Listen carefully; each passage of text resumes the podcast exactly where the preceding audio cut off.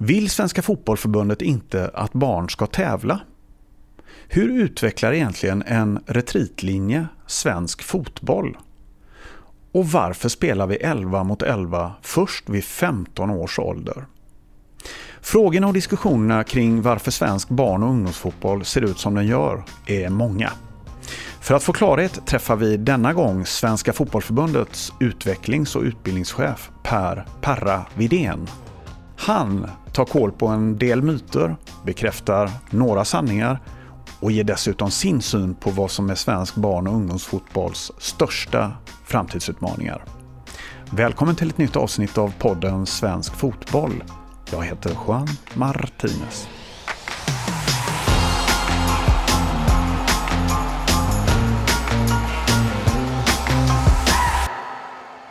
Då, Perra, undrar vi varför är Svenska Fotbollförbundet emot selektering, toppning och nivåindelning i tidig ålder? Finns det inte barn som trots allt mår bra av den där konkurrensutsatta miljön? Vi vill ju naturligtvis att alla barn ska få samma möjligheter. Samma eh, faciliteter, samma goda, bra ledare och att man inte selekterar och väljer ut barn i tidig ålder. Då är det risk att man har bestämt sig redan då för vem som ska bli bäst. Och det tycker vi inte är positivt. Om vi ser till allmänna medel som delas ut till idrottsrörelsen och fotbollsföreningarna i form av statliga och kommunala bidrag. Ska man dra in dem, tycker du, de bidragen till föreningar som inte följer RFs och Svenska fotbollförbundets riktlinjer? Ja, de medel som Svenska fotbollsförbundet ger till föreningarna, de, de styr vi naturligtvis själva vilka som får och inte får. Och det handlar ju mer om projektmedel till speciella insatser. RF och staten och de kommunala medlen bestämmer ju inte Svenska fotbollsförbundet över utan, och ska inte kanske göra heller. Det, vi, vi vill ju inte bli någon myndighet som är ute och bevakar att man gör precis Eh, allt enligt fotbollens spelarlek och lär exempelvis. Vi vill ju hellre då istället lägga våra resurser på att se till att föreningarna har bra verksamhet. Här kommer en fråga från en förälder som lyder jag är missnöjd med hur mitt barns förening hanterar gruppindelning och det här tolkar jag som någon form av nivåindelning. Till exempel att dela upp barnen i bättre och sämre lag. Vad ska jag göra? Ja, först och främst så när man eh, sätter sitt barn i, i föreningen så bör man naturligtvis ta reda på föreningens eh, eh, verksamhet, hur den bedrivs helt enkelt. Och är man inte nöjd så ska man naturligtvis ta kontakt med eh, tränare i första hand, föreningen i andra hand och, och, och titta över då vad, vad, vad, säger egentligen föreningens ändamålsparagraf som det heter. Och Svenska fotbollsförbundet kan inte och ska inte gå in och styra i enskilda föreningar för det är det endast medlemmarna som kan göra i föreningen. Här kommer ett annat brev från en förälder. Ehm, I min förening delar man på pojkar och flickor direkt i fotbollsleken. Varför gör man det? Vad säger Svenska fotbollförbundet om att dela upp barnen i så tidig ålder? Vad tycker du Perra? Ja, jag har ingen generell så rekommendation, men vi, vi har ju hört och ser att det finns ju föreningar som säger att om man eh, kör pojkar och flickor tillsammans så det, finns det vissa flickor som kanske inte tycker det är speciellt kul. Och då är det väl naturligtvis bra då att kanske dela upp det från början. Men sen finns det också exempel på där det fungerar jättebra. Så att någon generell rekommendation har jag inte. Där, där måste man läsa av individ från individ faktiskt. Vi tar ett föräldrabrev till här som har kommit. Eh, min förening vill att jag som förälder ska sälja lotter, stå i kiosken och så vidare och engagera mig på olika sätt. Kan föreningen tvinga mig till det? Nej, det kan den väl inte göra, men jag tycker som eh, privatperson då bör man kanske ta reda på vad innebär det att vara med i en förening? Vad innebär föreningslivet? Och eh, att man gör de här insatserna är väl för att hålla nere de Eh, deltagaravgifterna helt enkelt. Så att, att spelare och ledare och föräldrar gör insatser för att få in pengar till bollar, koner, västar och domaravgifter och vad det är. Men jag tror det är som sagt viktigt att man, när man går med i föreningslivet, vad innebär det att vara med i den här föreningen så att man har det klart redan från början. Du, eh, en fråga som en del funderar över det är varför tränarutbildningen ser ut och varför man ska gå via just Svenska Fotbollförbundet och distriktens utbildningar för att ha så kallad rätt utbildning. Eh, man kanske kan jämföra med olika arbetsmarknadsutbildningar där du kan bli svetsare på olika institut eller eh, på, på olika utbildningsinstanser. Varför är det så att man måste gå via distrikt och Svenska Fotbollförbundet för att bli fotbollstränare? Ja, det finns inga måsten där heller egentligen, men vill du ha, vara tränare till yrket, då, då måste du gå Svenska Fotbollförbundets tränarutbildning och då genom distrikten i, i starten. Då. Och det här grundar sig på att det finns något som heter Uefa Coaching Convention som kom till i slutet på 90-talet. Där alla europeiska länder har skrivit under att ha samma typ av utbildning för att man som, som yrkestränare ska kunna flytta sig över eh, landsgränserna. Då. Sen tycker vi naturligtvis att man som barn och ungdomsledare även ska gå våran eh, tränarutbildning som är idag mycket, mycket mer anpassad efter åldersgrupper, spelformer och så vidare. Eh, så helt enkelt för att den är väldigt bra. Och det sticker jag ut hakan och säger för att jag har själv god inblick i, i de andra medlemsländerna och Sverige har en väldigt bra tränarutbildning. Vad ser Svenska Fotbollförbundets helst på eh, barnledarnivå? Föräldratränare eller arvoderade tränare? Och vad, vad säger du personligen Perra? utbildade tränare. Sen om det är föräldrar eller obetalda tränare eller inte. Utan det viktigaste är att man utbildar sig till den Eh, den grupp man är verksam i. Att man har rätt utbildade tränare. Eh, och jag kan också här ta ett exempel från liksom Sydeuropa, eh, Mellaneuropa. Där, där är man stolt över att vara tränare på en viss ålder. Här har vi tyvärr lite för bråttom i Sverige att rusa vidare till seniorverksamhet istället för att bli expert på en viss ålder. Du, eh, Svenska fotbollförbundet får ofta kritik, eller fotbollsrörelsen i stort får kritik kan man säga. Det är inte bara Svenska fotbollförbundet för att fotbollen är fortfarande väldigt mycket männens värld. Eh, hur agerar Svenska fotbollförbundet där och hur gör ni på utbildningsavdelningen för att försöka förändra den bilden? Ja, vi gör vad vi kan från centralt håll och inom kort här om några veckor så kommer vi att starta ett eh, nytt projekt där vi kommer att se till att tillsammans med samarbetspartner då, uppmuntra kvinnor och tjejer att gå tränarutbildning Uefa B, alltså ganska hög nivå då. För att få fler förebilder eh, bland eh, tjejer och förvisso också pojklag.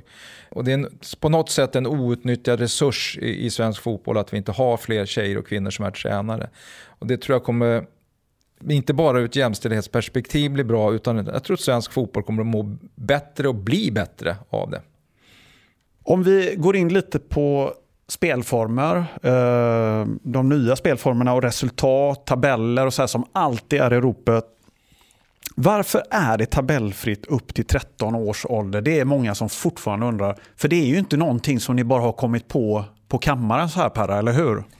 Nej, det är det verkligen inte. Det, det startade, eller vi kan säga så här, redan eh, innan den motion jag snart ska nämna fanns det i 18 av 24 distrikt tabellfritt upp till 11 år innan den här nya regeln tillträdde.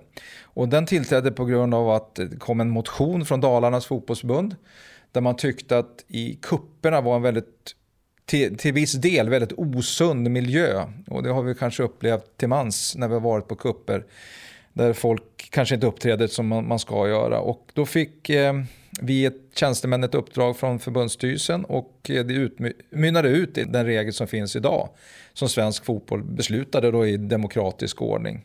Och det, det är mycket att vi vill flytta då eh, fokus från resultat till prestation helt enkelt. Och, och det motverkar förhoppningsvis selektering och toppning och får bort kanske stress och oro hos eh, barn och ungdomar och rädslan att misslyckas och så vidare för att man har ett eh, press på sig att vinna hela tiden. Jag vill också tillägga här, tror jag, för att det förekommer också att man säger att ni får inte tävla och så vidare. Så vi har aldrig, aldrig kommunicerat att man inte får tävla, för det gör barn hela tiden. Vad som är sagt att det inte får koras kupp eller seriesegrare. Men finns det forskning bakom det här som, som ni hänvisar till när någon verkligen frågar? För att det florerar ju fortfarande rykten om att det här är någonting som är uttänkt av förbundet utan någon egentlig förankring. Det var precis det jag var inne på. Vad man har tittat på det är ju liksom eh, resultat kontra prestation, hur, hur barn och ungdomar uppträder. Förvisso vuxna också då. Det är just det här att när det fokuseras väldigt mycket på resultat så blir det oftast hos ledarna en selektering och toppning, vilket vi inte tycker om. Och, och det tillfälle, alltså, de bästa spelarna för tillfället får mer uppmärksamhet och mer speltid. Och som jag sa då, mer stress och oro ser vi också. Och barn blir rädda för att misslyckas eftersom det är så viktigt att vinna. Så det, det har vi belägg för. Vill SVFF, Svenska Fotbollförbundet, att barn tävlar? Absolut. Tävla hela tiden. Jag tittar på mina barnbarn eh, stort sett varje helg här nu. Och visst tävlar de. Och jag tycker de matcher jag har sett eh, ledarna uppträder e-, exemplariskt. Men barnen, de har ju full koll på vad det står i matcherna. Men låt dem ha det. Då, då är det på deras villkor. Multidrottande i unga år är något som Svenska Fotbollförbundet förordar. Men är det inte bra att träna så mycket fotboll det bara, bara går redan när man är liten? Det finns de barn som bara vill spela fotboll och då ska de få göra det. Men det viktiga då är att det är en allsidig träning. Om du inte håller på med flera idrotter så se till att det blir en allsidig träning i fotbollsmiljön i så fall. Och eh, eftersom spontanidrotten har försvunnit, det är mindre idrott i, i skolan så är den här allsidiga träningen väldigt viktig. Och vi har sett faktiskt att i stora internationella eh, klubbar så bygger man le lekplatser och hinderbanor för att liksom se till att det blir en, eh, en eh, allsidig träning i unga år. Så allsidig träning är det med dubbelidrottande, helt okej. Okay. Och är det i fotboll, helt okej. Okay, men se till att den är allsidig. Om vi tittar lite på spelformerna Perra, som infördes för ett par år sedan eh, nationellt eh, med 3 mot 3, 5 mot 5, 7 mot 7, 9 mot 9 och 11 mot 11 så finns det massa saker man undrar över där. Bland annat retritlinjen som har införts i vissa spelformer. Var den ligger, hur den har hamnat på just den eh, latituden på planen den ligger. Men eh, om vi tittar bara på själva retritlinjen som sådan, hur utvecklar den spelarna och spelet? Det första jag tänker på, tänk om den hade funnits på min tid. Att man kunde fått spela fotboll i alla fall istället för att utsparka från målvakten när man var liten. Eh, nej, men det, det, det, det, grundar sig på liksom att eh, i den här åldern, eh, 8-9 då när det är 5 mot 5, så finns det en begränsad förmåga att uppfatta saker och, och svårt för, för det lag, bollande laget att få igång ett spel när bollen är hos målvakten. Och backar man då så gör det naturligtvis lättare att komma igång. Eh, och, och, och, det ger ju spelarna en bättre förutsättning att genomföra fler eh, olika fotbollsaktioner helt enkelt. Och, och tar vi ett kliv upp mot 7 mot 7 så, så, så, finns det också där till halva plan. Och det, det bygger ju egentligen på samma sätt då att det, bollhållande laget ska få jobba med sin spelaruppbyggnad. Men också att det försvarande laget får möjlighet att träna lite försvarsspel, att samla ihop sig, man backar hem och så vidare. Då. Så att, eh, ja, där har vi det. Så du hade varit en bättre spelare med retritlinje menar du? Ja, vi hade kanske suttit här i en annan intervju då med mig som före detta elitspelare. Du, eh, en annan, eh, en annan fråga är ju när vi ska byta spelform eller eh, så att säga gå upp i, ehm, eh, pro, jag tror man säger projektion, va? När, när man byter till en större spelyta och, och fler spelare. Eh, och en av de kanske mer kontroversiella är ju när vi ska, hur länge ska vi vänta på att gå upp på fullstor plan, 11 mot 11? Det finns ju de som tycker vi väntar alldeles för länge. Varför är det först vid 15 års ålder som vi börjar med 11 mot 11? Ja, först och främst så bygger det på att vi vill ha liksom färre, eller att det är färre spelare och mindre yta gör ju att det blir fler fotbollsaktioner hela tiden. Och det är värdefullt för övergången från barnfotboll till 11 mot 11. För att i, liksom, i 9 mot 9 exempelvis så blir det mera av uppflyttning, nedflyttning och djupledslöpning i den här åldern än vad det blir i 11 mot 11.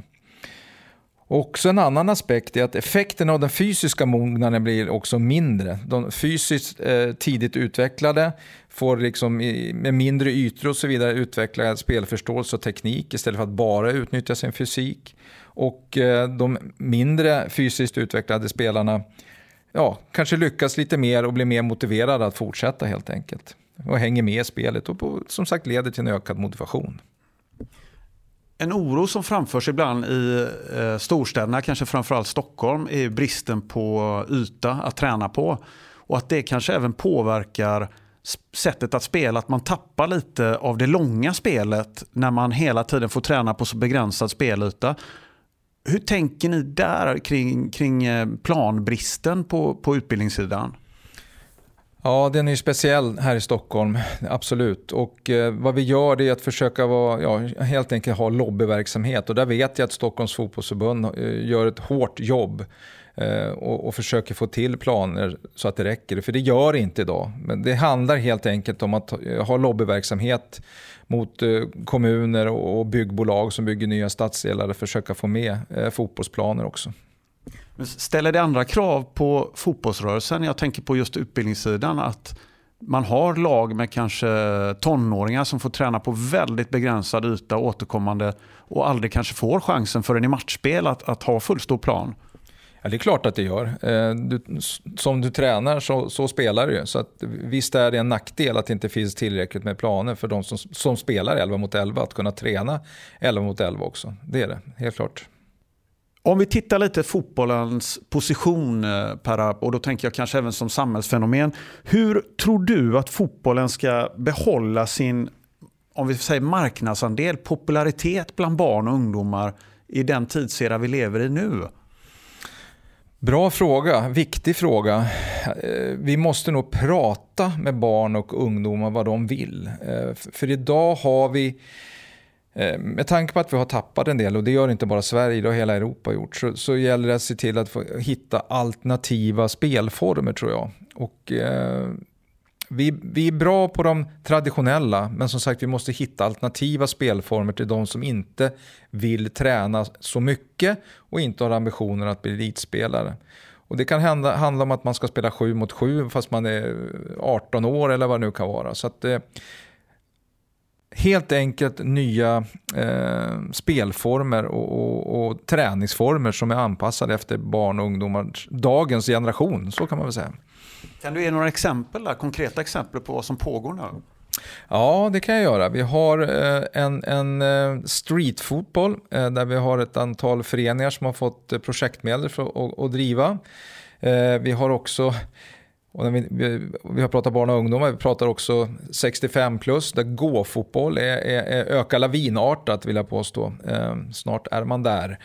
Så det, det, är någonting som växer och vi har också fotboll fitness, alltså att bara träna fotboll för att vara, ja, vara bra tränad helt enkelt. Så det, det, finns vissa saker och vi har också börjat titta på hur idrottssvaga områden, det gör vi faktiskt nu i veckan här, titta på idrottssvaga områden vi har satt ihop en referensgrupp nu för att se vilken strategi ska vi ha för att kunna öka insatserna i de här idrottssvaga områdena för att få fler därifrån att spela fotboll.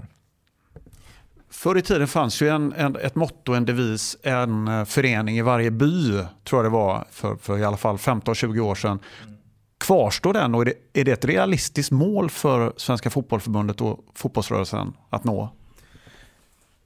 Nej, det tror jag faktiskt inte. Jag skulle önska att jag skulle vilja säga ja. Nu, nu visar väl i och för sig det på att folk flyttar ut på landet igen. Så att kanske, kanske då. Men eh, jag tror det viktigaste är att vi ser till att vi har bra, bra verksamhet i de föreningar som finns. Det tror jag är viktigare än att det finns i varje by. Förvisso så är det som så att ett, en av anledningarna till att barn fortsätter spela fotboll är att man har nära till, eh, till idrottsplatsen. Så att, ja, det är en utmaning. Vad gör svensk fotboll för att få tillbaka de som har slutat spela och locka till sig de som aldrig har testat eller börjat? Ja, det enkla svaret är, vilket vi har sett ett par goda exempel på i närtid, det är helt enkelt att ställa frågan till de som har slutat spela fotboll. Förvånansvärt många börjar igen och då i alternativa eh, spelformer som vi var inne på nyss. Det behöver inte vara tävling utan man träffas för att spela och träna. Så ställ frågorna till de som har slutat. För det gjorde man nog inte när de slutade. Varför slutade du? Det kan jag inte tänka mig att vi gjorde. Utan gå tillbaka till dem och, få, och fråga om ni vill komma tillbaka och på vilket sätt. Det tror jag är det enkla svaret. Eh, att få sådana som inte har spelat fotboll att börja så har vi två olika projekt igång nu. Ett som vi driver tillsammans med Uefa och förvisso Walt Disney också som handlar om att eh, få unga tjejer i 5-8 års åldern att pröva på fotboll med en form av storytelling. Du har alltså träningarna från eh, Disney-figurer, alltså Frozen eller vad det nu kan vara för någonting i, i hela träningsprogrammet som har fungerat väldigt bra. Och ser vi nu att det här projektet fungerar bra så vill vi gärna implementera det som en ordinarie verksamhet som föreningen kan ta del av. Och då även för pojkar också naturligtvis. Med att ha storytelling som en slags eh, lockbete, eller hur jag ska uttrycka mig. Vi har också eh, satsat hårt på grundskolan med ett koncept som vi kallar för skolbollen. Där vi, de skolor som går med får ett eh, startkit med bollar, koner, västar. En egen webbplats med övningar, träningar som man kan göra på raster och så vidare som har varit väldigt, väldigt lyckat. Vi trodde att vi skulle ha 100 skolor igång nu innan terminen var slut. Vi har 760 skolor igång, vilket är fantastiskt. Och för att rekrytera barn till eh, fotbollen så är ju skolan väldigt viktig för där finns barnen. Nästa steg i det här är att koppla på föreningarna då med, med skolan för att få in dem också då i föreningsverksamheten. Då. Du, eh, det är mycket snack om matchmiljön nu. Resultathetsen är alltid på tapeten. Eh, samhällstrenden som vi är inne på, fotbollens status. Vad ser du Perra som de stora utmaningarna för svensk barn och ungdomsfotboll just nu och närmaste framtiden? Jag ser nog samma utmaning som har varit ganska länge, att vi fortsätter få bra ledare. För det spelar en stor roll in om barnen fortsätter eller inte. Och jag kan säga att skulle alla ledare gå våra utbildningar, följa våra styrdokument, fotbollen spelar lek och där och så vidare, så skulle vi ha mindre problem där ute. Och vi skulle ha fler barn som fortsätter. Så att jag vill påstå att ledar och tränarfrågan är den absolut viktigaste. Du, sommaren står för dörren här. Varför ska man åka på sommarcup med sitt lag? Vad tycker du Para? Ja, jag kommer ihåg, för att ta ett exempel från mig själv också när jag var 13 år när jag inte fick åka för att brorsan skulle gifta sig. Jag var fullständigt eh, knäckt. Eh, så så att eh, det, är en enorm upplevelse för, för barn och ungdomar. Och en, det är inte bara fotboll, det vet vi alla. Det är så mycket annat runt omkring och det är lagsammanhållning och det är småbus på kvällarna och, och, och såna här saker. Så att det, det jag, jag, önskar att jag hade kunnat få göra det igen. Det kanske kommer någon gå-fotbollsturnering någon sommar, jag vet inte. Men jag, jag, tycker definitivt att man ska åka, men se till och, så att vi inte hamnar i den här osunda matchmiljön på kupperna med hets från föräldrar. Annars är det en otrolig upplevelse. Per Avidén, stort tack för att du tog dig tid att gästa podden Svensk Fotboll. Tack så mycket Juan. Du har lyssnat på podden Svensk Fotboll med Per Perra Vidén, utbildnings och utvecklingschef på Svenska Fotbollförbundet. Nu tar podden paus en tid framöver, men fortsätt gärna att skicka idéer, tankar och funderingar till oss på podden svenskfotboll.se. Det är tillsammans med alla er där ute som vi gör svensk fotboll lite bättre varje dag. Jag heter Juan Martinez. Tack för att du har lyssnat.